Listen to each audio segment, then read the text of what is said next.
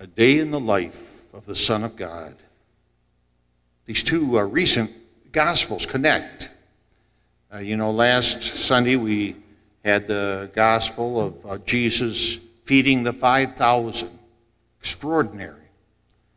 And of course, just as this Gospel begins after he had fed the people, the Gospel last weekend, you remember, it said, when Jesus heard of the death of John the Baptist, he withdrew in a boat to a deserted place by himself.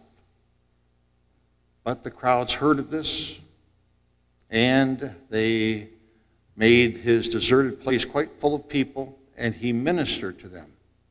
He fed them. In fact, before he fed the 5,000, he cured many of their sick and drove out demons.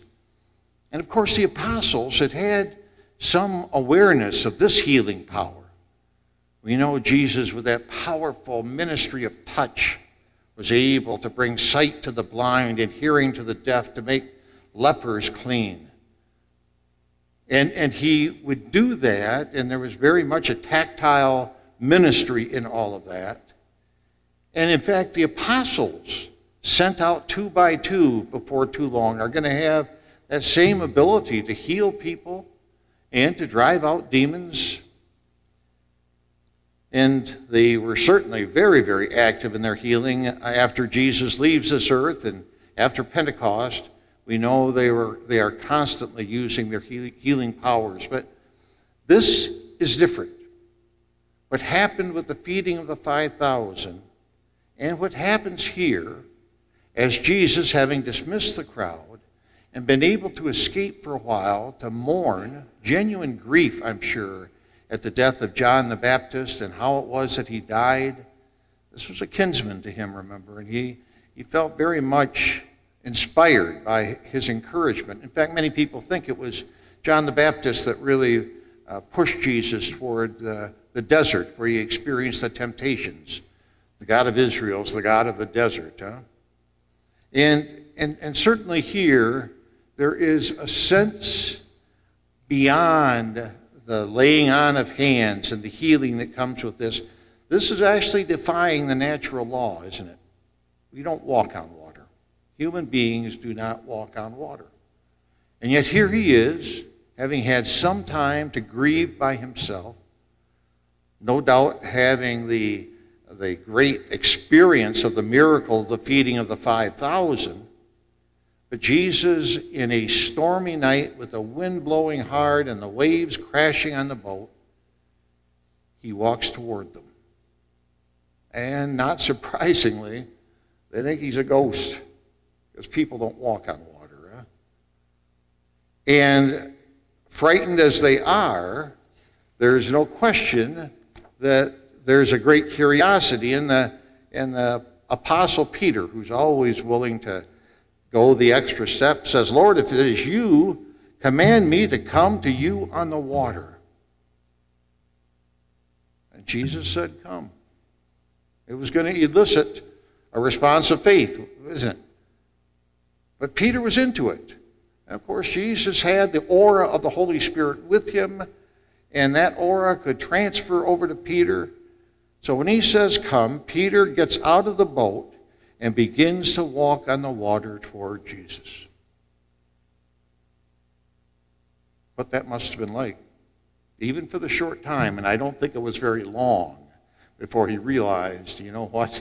I'm walking on water. And sploosh, back right into the lake.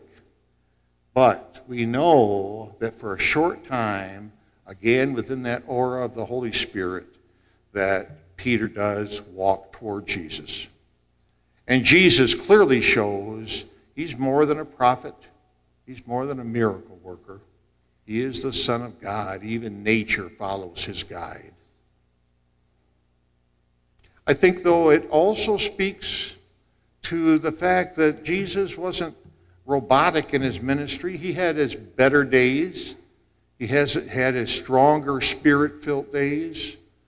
And the fact that he was able to do such spectacular things on this day, this is all within 24 hours of learning that his, his dear friend has been beheaded, John the Baptist. And I'm sure he wept some tears over that. But he also drew upon the great strength of the Holy Spirit and was able to do even more than he normally would, miraculously. But I couldn't help but think as I was considering what to close our, our uh, homily with of the first reading, the, the one that uh, we hear from the book of Kings.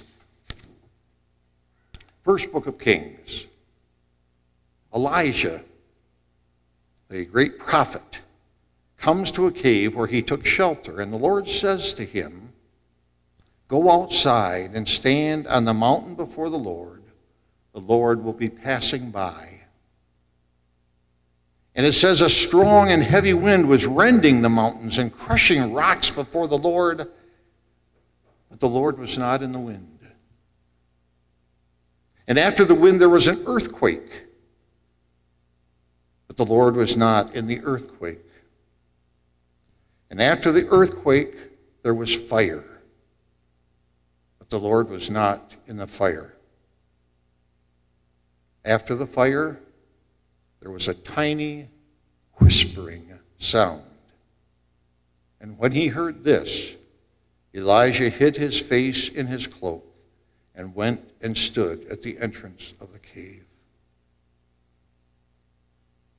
The Lord, in his power, but the Lord, in his great dignity, humble dignity, gives us his message through the whisper and gives us the great model in his life of healing, both physical and spiritual, and shows at the same time that he is truly God, but also truly man, as he draws that strength at this time of great grief to serve the people of God.